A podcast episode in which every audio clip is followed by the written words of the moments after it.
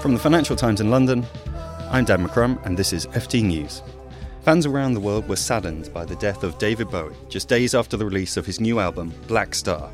As he had blazed a trail through the world of rock and roll, David Bowie's dalliance with the financial markets gave the world something it had never seen before pop bonds. To tell us about these and the innovation which David Bowie showed in all aspects of his life, both musical, financial, and technological, we're joined by Peter Campbell, the FT's technology correspondent. So, Peter, tell us, what exactly is a Bowie bond?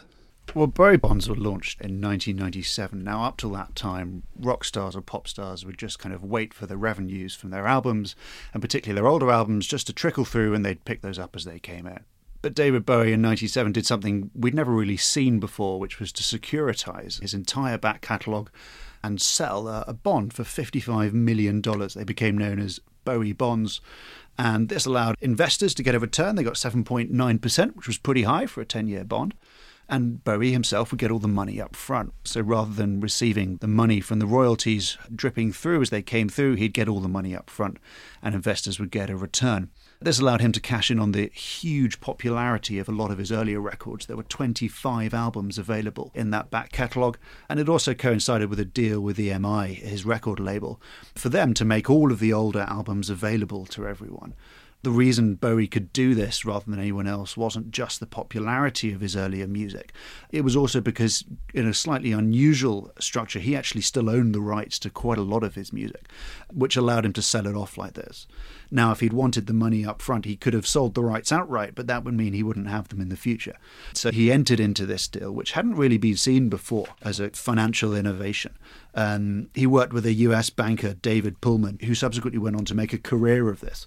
He worked with James Brown and he also pulled together the music of Marvin Gaye in order to do similar securitizations. And this model was also later picked up by people like Rod Stewart, um, have got some bonds out, and even Iron Maiden issued some as well. Kind of acts with large back catalogues that are going to be enduringly popular would be able to cash in on, on these.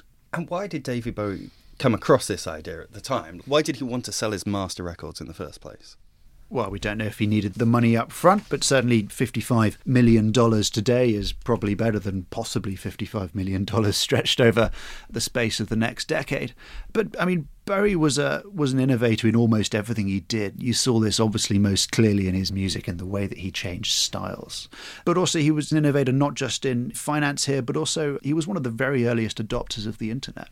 Just a year after launching the Bowie bonds, he also launched his own internet service for his fans called BowieNet that allowed them to sign up and they'd get their own BowieNet email address, they'd get access to his website and lots of details about him. And this is at a time when even large organizations and companies were kind of still grappling with the rise of the internet, weren't entirely sure what it was going to mean for them and how they were going to use it. Bowie himself saw that this was going to be game changing and wanted to be in there and ahead of the curve.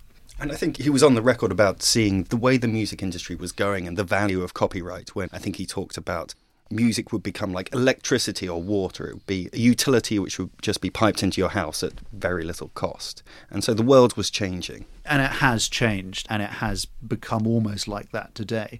This is possibly one of the reasons that a Bowie Bond almost wouldn't work now because the model around music consumption has worked. People no longer go out and buy albums. They have online, they have streaming services, they might download a single track, they might download two or three, they pick and choose, they have you know monthly subscriptions that gives them unlimited access it's far more difficult today for artists to get revenue streams in the way that they could before, which makes it far more difficult for them to do something like a Bowie Bond, even if an artist today had an enormously popular back catalogue. Now, whether he launched the Bowie Bond in 1997 knowing that this is how the music industry was going to change. We don't know if it was a chance for him to kind of cash in before the tide turned. But he certainly was very forward thinking in the way that he approached it. And the bonds themselves weren't immune from change. So actually, in 2004, Moody's downgraded their value to one notch above junk because they said the returns just weren't there. Now, amusingly, that's better than EMI, which was considered junk status at the time. But it showed that even someone like Bowie, who had such an enduringly popular back catalogue, wasn't immune to the changing nature of the music industry. Thank you very much, Peter, an innovator in all respects of his life. And to remember the great man, let's finish with a few bars from his latest album, Blackstar.